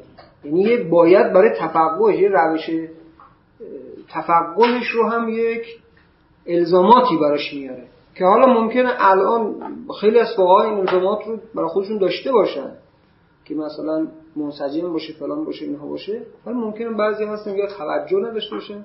ما در درس خارج آقای خود آقای لاریجانی یه جایی میگفتن از یه فقیه اسم میبردن میگفتن عجیبه تو اون باب اینو گفته تو این باب یه چیز دیگه گفته، اصلا کامل به اون در تعارضه. ظاهرا اصلا خودش تفکر رو نداشت. آره راست اون باشه همون رو باید مثلا اینکه آقای سالی فرمودن اینکه از اون جایی که ما اشکال داریم تعارض بین حکم عقل عملی و حکم شرعی می‌بینیم اونجا چیزای ضعیفی نیست. مثلا روزت مطلق ما با ترک مشابهت نصاب داریم. این دیگه در حقیقت یک چیزی باید دو روایت نیست. اینجوری با ما اینا مشکل بود. یعنی واقعا عبید و امام بیشتره اصلا قابل تعریف برداشت می‌فرمایید ما میتونیم نقل و تعریف کنیم. چرا اتفاقا بعضی وقتا ببینید با یک مبنای ما در فقه هم داشتیم دیگه. مثلا عرض می‌کنم مثلا در بحث چیز در بحث نزع بئر بحث داشتیم. خب یه فقیه اومد گفت به نظر من آب چاک کره. تمام اونها حمله بر چی شد؟ استحباب شد. خب اگر شما تونستید یک حکم اینجوری بیارید ممکنه همه اون بابو مص... بر مبنی بر کراهت بکنید. نه بالاخره حکم کراهت هم چه بدیم مثال دارم میگم. نه این چه جوری که مشروعیت بکنه مخالف شد. نه نه یا مثلا یه قیدی بهش بزنید. الان مثال میزنم برای شما. مثلا فرض کنید تو قرآن داریم که شما میتونید از مال عمه و داییتون برید بردارید بخورید. خب این به نظر میاد اگه قرار باشه اینجوری باشه که اینجا فقها چیکار کردن؟ یه قید گفتن با شرط اینکه چی ضرری بهشون نرسه و اونا راضی باشه. بعد دیگه خیلی دیگه حد اقلش شدن گفتن که به شرطی که چی عدم مخالفتشون رو علم نداشته باشه. خب اگه میشه چین سیزده این درست هم میشه اشکالی نداره. پس یه قیدی اینجا مخفیه. ممکنه در همه این بابی که شما میگیرید یه قیدی بزنید. مثلا اگر یه خانومی خیلی احساسیه یا مثلا اگر یه خانومی فلان مثال میگم خیلی میخوام بگم نه نه راه زیاده. ما داریم میگم فقها حتی میگم خود فقها برای اینا گفتم در سالهای اخیر مثلا از نسخ و از چیز دیگه استفاده میکنم و یکیش تفسیر فرهنگی که آقا این مثلا قضیه‌تون که واقعه بوده همه این احادیث مربوط به یک قضیه است که اون قضیه خاص بوده و اون قضیه یه واقعه تک و تنها و فقط برای همون قضیه بوده. میخوام بگم ما الان چون موضوع موردی نیست نمیتونیم بگیم، ولی هر موضوع موردی میشه پیرامونش رو بررسی کرد و دید زمین که بعضی وقتا شما به قول علیمه گفت که مثلا این فتوا رو شما نگاه بکنید بعضی وقتا مثلا میگه فحش دادن به غیر مسلمان و یا حیوانات گرچه حرام نیست، این جایزه، ولی مسلمان باید مؤدب باشه. این جمله دوم که باید مؤدب باشه به نظر میاد که اخلاقیه، درسته؟ تو اولش میگیم بلاز فقهی چیه؟ بلاز فقهی نداره. بلاز فقهی نداره، ولی باید چی؟ باید اخلاقیه. یعنی ارزاز اخلاقی در واقع جایی نداره. آره. یعنی بعد تازه سوال من اینه، حالا اگر یه فقیهی همون باید، اگر همون فقیه اون باید دوم رو همون اول میگفت، میگفت آه فحش دادن به غیر مسلمان حرام است. سوال من اینه حق کی تضمین شد؟ حق فحش دهنده؟ چه وجهی داده؟ میخوام بگم بعضی وقتا شما میتونید با یه حرام کردن یه حلال که اونم کی مستندش عقله، حقی هیچ کسی ضایع نکنید، ولی با حلال کردنش چه حقوقی ضایع میشه؟ اگر یا مثال دیگه بزنم، یعنی که اینجا سرف و دوشنام که میگه سرف و هم واقع و هم اینا به خاطر اینه که یحضرهم ناس بشه، یعنی یه بچه عقلی هم داره، اینجوری نیست که شما میخوایم یه حقی زایی نه نه یه حقی زایی. آره اون اون بحث که اگر مستندش رو معلوم جذبش میشه، بعد همون خود خود فقها جالب اینه، مثلا اگه صاحب جواهر اینو گفته محقق اردبیلی برعکسش به شدت مخالفت کرده با همین، بعد مثلا اومده چی گفته؟ گفته که خب همین در دراز مدت به ضررتون میشه. به اینم دقت بکنید که اگر شما لا تسبوا الذین، آیه قرآنه، لا تسبوا الذین کفروا، یعنی ببینید یه نص بسیار صریح داریم از قرآن که سب نکنید و دلیلش هم داره، میگه اگه شما سب کنید اونا هم شما سب میکنن. خب میخوام بگم خود همون دلایل هم نگاه بکنید، اگر مصلحت هم توش باشه وقتی خوب نگاه کنید ببینید نافی مصلحت ممکنه باشن که شما اجازه بدید سب کنن، چون ممکنه به شما برگرده همین. بنابراین میگم اگر یه مقدار تأمل عقلانی بیشتری در پس برخی از اینا باشه، اقلا ما فتاوای رادیکال به این معنا نخواهیم داشت که هیچ مشکلی رو حل نمیکنه ها. مثلا اینکه من بگم جواز فحش دادن به کفار هیچ مشکلی رو حل نمیکنه، اتفاقا ممکنه مشکل رو ایجاد بکنه. حالا مخصوصا اینکه اگه شما مخالف رو هم بیارید وسط، یعنی بگید وقتی میگیم فحش دادن به غیر مؤمن، به غیر مؤمن یعنی سنی هم شامل میشه که این دیگه تو روایت اهل بیده اهل بیده بله؟ یعنی جالبه ما مثلا در نماز میت داریم دیگه، نماز میت برگرد میشه، یعنی عقل شیعه هم هست، عقل سنت هم هست، عقل درمان رضی خود شیعه هست. آیه این نماز میت سنی ها که میدونید که وقتی ما میخوایم برشون بخونیم چیکار باید بکنیم؟ درشون باید بکنیم. آره یعنی اون در تکبیر آخر میگه همون کاری که شون گفتن، بعد اصلا میمونی این نمازه و در آخرش باید چی؟ چرا دیگه میخونی؟ میخوام بگم حالا نمیخوام اینا رو زیر سوال ببریم، ولی به هر حال حالا من عقلم یا سوادم خیلی کمتر از این، میخوام بگم که فقها استنباطشون اشکال داره یا نه، ولی این نکاتی که عرض کردیم بیشتر از این منظر بود که شاید یه جاهایی اگر یه مقدار حداقل دیگرایانه هم نگاه کنیم به نظر میاد ما این جواز رو نداریم که بخش اصول اخلاقی رو کنار بذاریم به خاطر یه نص قابل تعویل و تغییر و نمیدونم چیز که میتونیم تعویلش هم بکنیم. کما اینکه در همون بهتل چیز بهتان شهید مطهری رفتن به سراغ تعویلش و گفتن این بهتان از بهتن از بهته یعنی مبهوت کردن و بعد منظوریم که استدلال، گرچه اینم لازم تشخیصه چون تو روایت خیلی دقیق داره و سب بهم و نمیدونم چیه و این سیاق نشون میده که منظورش مبهوت کردن فقط نیست، یعنی بهتان و مشکلی واقعا هستن نسبت به اجماع مثلا کار میکنه. از تمامش تو این درسه خارج بشه قائل بلوغ سیزده سال میشه، ولی آخر از چیز گفتونی من حکم فقهی بلوغ دختر نه ساله چون توانایی مخالفت با این نکته جالبیه. مثلا ببینید مثلا خود خود ببینید بعضی وقتی یه وقت هست که میگه سب و لعن و غیبت و بهتان و بهتان مثلا به غیر مؤمن جایزه، یه کسی میگه جایزه، یه کسی میگه راجحه، یه مرتبه بالاتر میره، یه کسی میگه واجبه. هر سه تا اینو الان داریم من اینجا میبینم. یکی دیگه میگه نه تنها راجحه، جایزه، واجبه، از ضروریات مذهبه. یعنی باید بهش اعتقادم داشته باشی. یه بارم شده از باب چیز این کار کرده باشی به این معنا. خب ببینید میخوام بگم که چه ضرورتی داره که این قضیه اینجوری.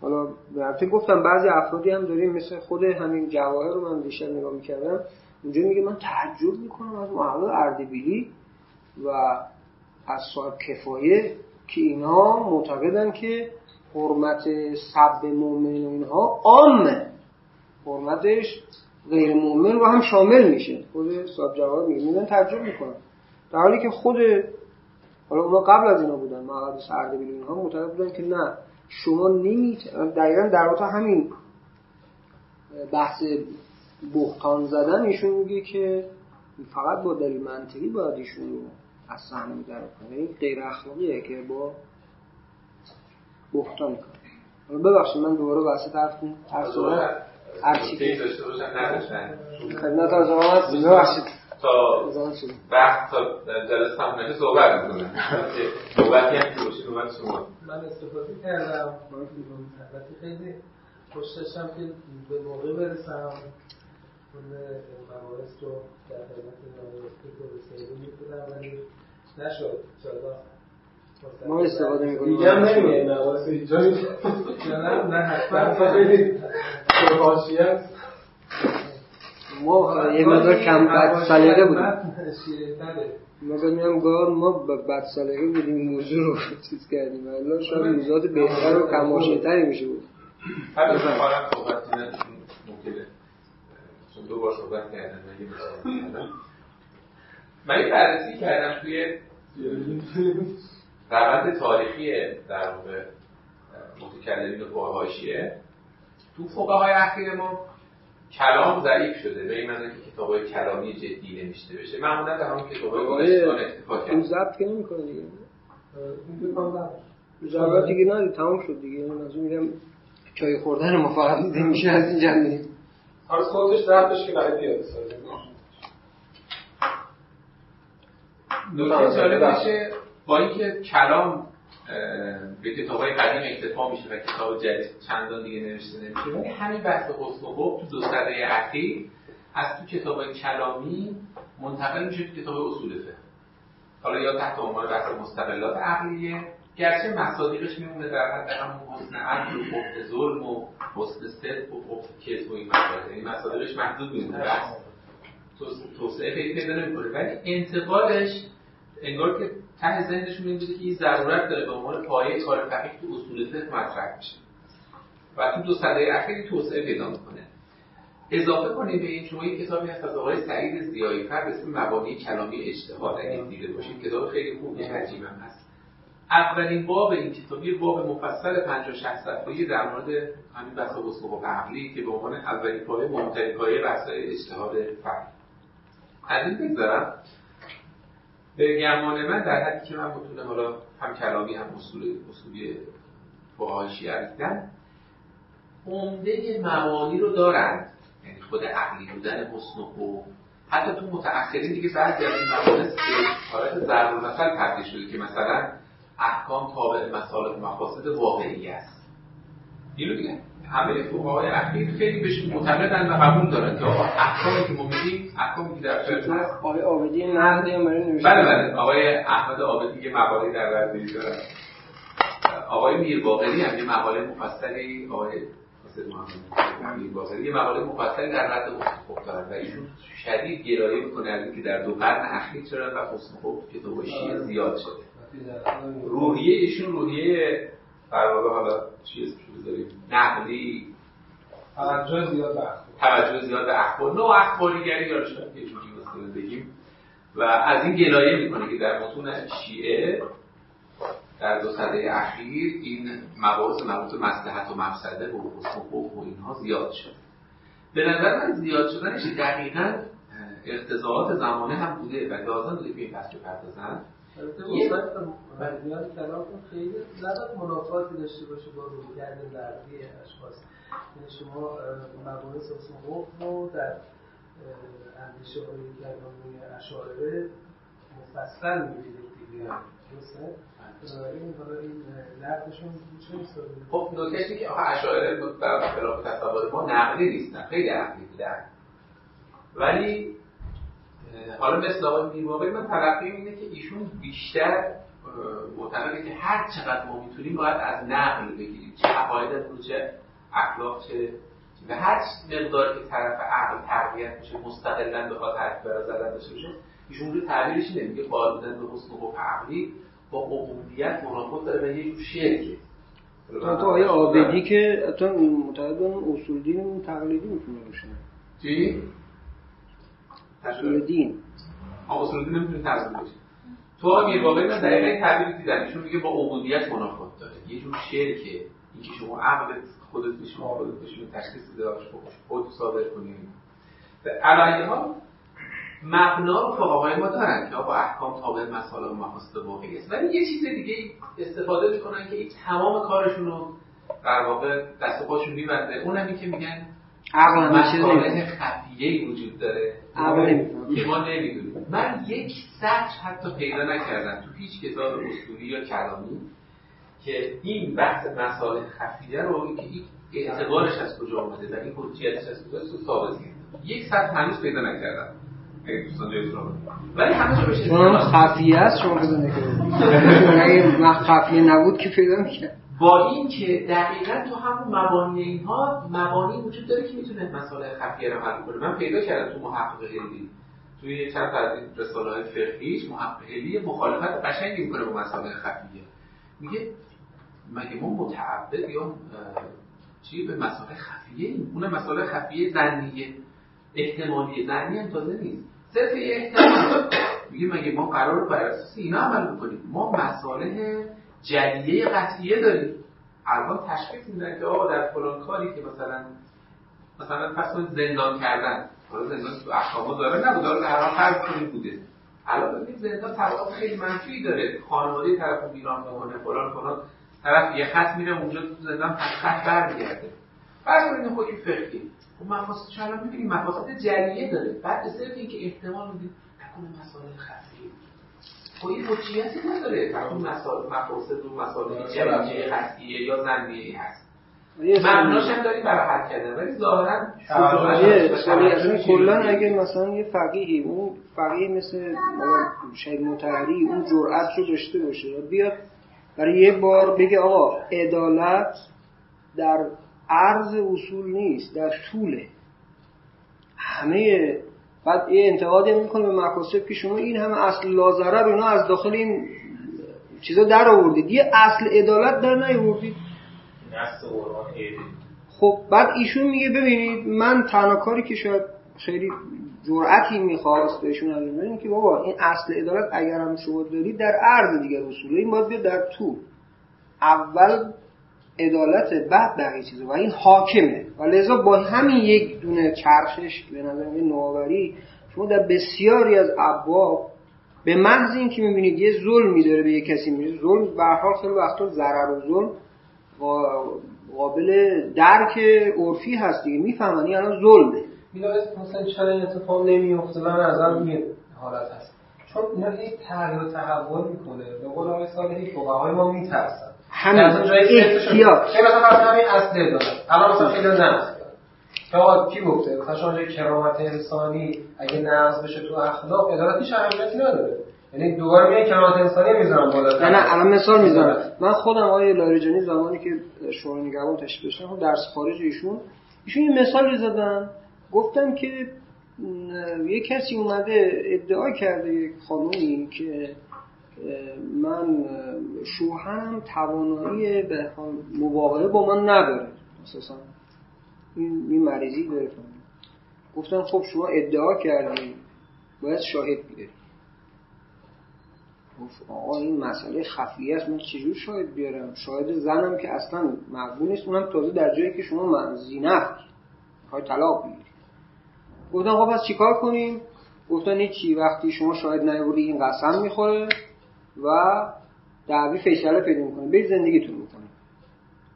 ایشون میگفت که این اومد تو شورای نگهبان که خب بابا این بنده خدا میگه یعنی چه، من باید یه عمر با یک مردی ازدواج کنم زندگی بکنم، حالا یه قسم دروغ خورده. خب بابا توی الان برید از لحاظ علمی خب برید ببینید واقعا این مشکل رو داره یا نداره، چرا این کار نمیکنید؟ گفتن ها این مستلزم حرامه، ما باید به حال حالت تناسبش ببینید، اینا حرامه، پس این چون حرامه چون آوردید. بعد میگن بابا اینجایی که یک زن داره متحمل ضرر و ظلم میشه بهش، اینجا این که مثلا این مستلزمی حرامی است با این ظلمی که در به اون میشه آیا قابل قیاسه؟ و اصلا بالاتر شما برای مثلا نیرو انتظامی و جای دیگه همه کار میکنین، یعنی تمام چیز. حالا به این بنده خدا رسیدی، همه اینشون خیلی سریع داشتن میگفتن. میخوام بگم همه جانبه نگاه کردن در فقه خیلی مهمه که شما همه چیز رو با هم نگاه کنید. مثلا من این مثلا دیگه میخوام بزنم، شما میگی کفن فروشی در فقه ما مکروهه. خب حالا یه کسی میاد میگه من شغلم لوستر فروشیه و یا مثلا ماشین مازراتی میفروشم، فقط ده میلیاردی پنج میلیاردی یا تمام اجناسی که میفروشم فقط تزیینی و برای تبختر و برای به حال مصرف زدگیه دیگه، تجمل. خب تجملاتیه، اونم تو سال اقتصاد و مقاومتی، اونم تو شرایط تحریم و شیوع و طالب و از این حرفا. سوال اگه از یه فقیه بکنید که آیا این کارش شغلش مکروهه، به شما چه جواب میده؟ میگه مکروهه.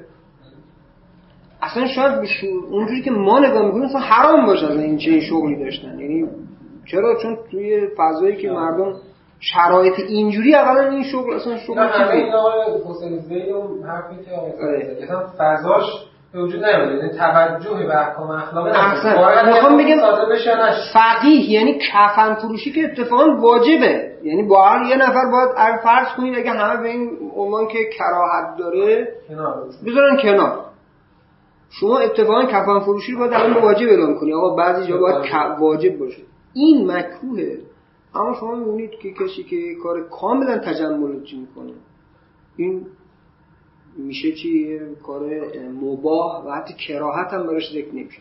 من میخوام بگم اگه فقیه اون منظومش به این چیزا دقت کامل داشته باشه، میاد اینجا میگه این اصلا کراهت شدیدی داره یا حتی چه بسا در مواردی حرامه، حالا اگه قانون هم جلوش نگیره فقه باید باز وقتا چیز کنه. بعضی وقتا فقه این کارو نمیکنه، قانون ورود میکنه. و حالا میگم ما که فقه و قانونمون با هم یه تلاقی دارن و هم سر چیز هستن، فقها اینجا باید به دوش بکشن و انشالله که به حمدالله در سالهای اخیر دقت کردید که داره یه چیزایی میشه. این خود آقای مثلا آقای معرفت که من گفتم رساله‌اش اینجا دارم، یه رساله خیلی کوچیک و جمع‌جور داره ایشون، اون احکام شرعیه. ایشون چند تا نکات جالب داره، حالا یکیش همون بحثی که گفتیم، یکیش در تو اوتانازه منفعل چی رو آره اوتانازه منفعل. ایشون قائل به اینکه جواز اوتانازه منفعل جایز. این از نکات به حال چیز جدیده که در اخلاق شما بگید. یا مثلا هارد کیس هایی که در سقط جنین ما داریم، اگه مثلا یه فردی با تجاوز به عنف مثلا مثلا چیز شو باردار شد، میتونه به دلیل تعلمات رویی که داره این سخت بکنه یا نه.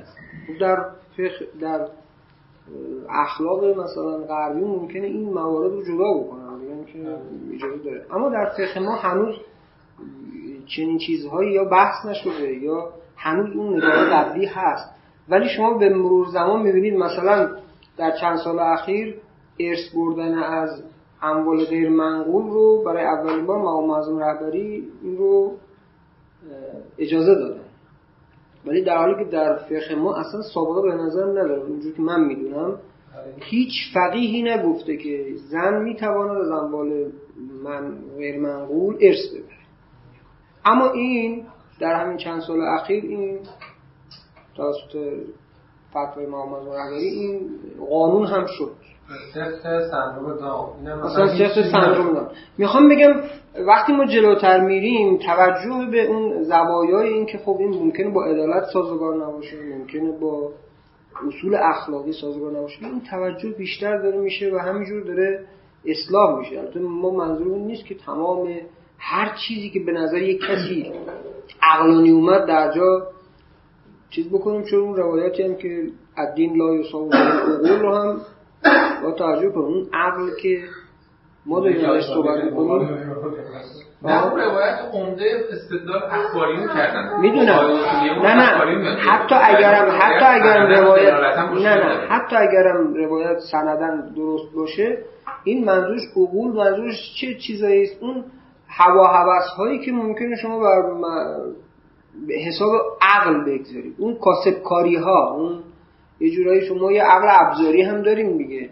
اتفاقا اون بحثی که در فلسفه اخلاق خیلی جالبه که میگن بین عقلانیت و معقولیت فرقه. شما یه چیزایی عقلانیه، عقلانیت یعنی هر چیزی که شما رو به وسیله وسیله هر وسیله‌ای که شما رو به هدف برسونه این میشه عقلانی. ولذا اگه شما رفتید سر تو نونوایی رفتید و خواستید نون بگیرید، اگه تو صف زدید این عقلانیه، معقول نیست.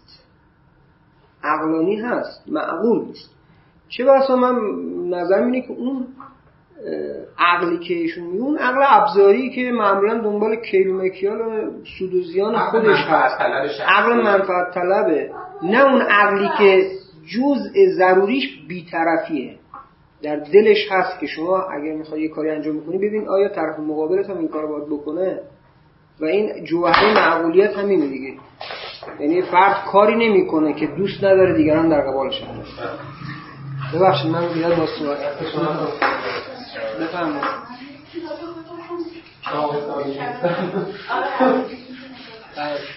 اگر بخش از این که میخواید بپرسن باشن اتفاقا تو صحبتشون گفتن، اونم این که من همش به این فکر می‌کردم که در واقع فقها خب یه مبانی دارن، حالا کلامی، فقهی، اخلاقی بعضن که حالا اونی که اون مبانی اخلاقیشون اصلا چقدر هست حجمش در واقع در بقیه مبانی که دارن. حالا این که برام سوال بود که در واقع حالا تو کتاب‌های اصول فقه ما چون تو ما تو مثلا رساله‌های عملیه که نگاه می‌کنیم که شاید فکر نمی‌کنم پیش رساله عملیه واژه اخلاق به کار رفته باشه. چرا اتفاقا توی مقاصد اینا میدونید که بوده، اینا رو حذف کردن. قبلا رساله همون رساله عملیه نه مقاصد نه حتی همین آقای سبحانی یا آقای مکارم اینا یه قسمت آخرش رو به بعضی اخلاقی پرورده بودن و بعضا حالا حذف کردن. حالا سوالم این بود، ببینید فقهای ما معمولا تو فتوا دادن اصل رو برای یه جور محافظه کاری گذاشتن، یعنی ترجیح میدن که مثلا خیلی نوآوری خاصی تو فتوا دادن نداشته باشن تا اینکه استفتایی ازشون بشه، یه موارد رو مردم مثلا مبتلا بهش باشه بر بخورن، بعد بیان دارن میگن حالا آقا ما چیکار بکنیم، مثلا این با با فلان قضیه جور در نمیاد، با فلان چیزی که خودتون دارید میگید تو اسلام مثلا اینجور در نمیاد. وقتی خودشون جسارت دارن که حالا که عرف جامعه داره اینجوری میشه پس نکنه مسئله ها اینه که ما باید مثلا اینجوری بشیم یا اینجوری فتوا بدیم یا اینجوری فکر کنیم، بعد مثلا برن تغییر بدن. خب من میخوام بگم که احساس میشه که اینا یا اون مبانی رو از همون اول خوب نمیکاون یا دربارش فکر نمیکنن یا فکر میکنن میدونن به رسمیت نمیشناسن. نمیدونم مشکل چیه که از اول فتوا رو یه مقدار سنجیده‌تر صادر نمیکنن تا بیاد تو فضای جامعه و متهم بشن به در واقع یه جور غیر اخلاقی بودن یا حتی خیلی جاها غیر معقول بودن که مثلا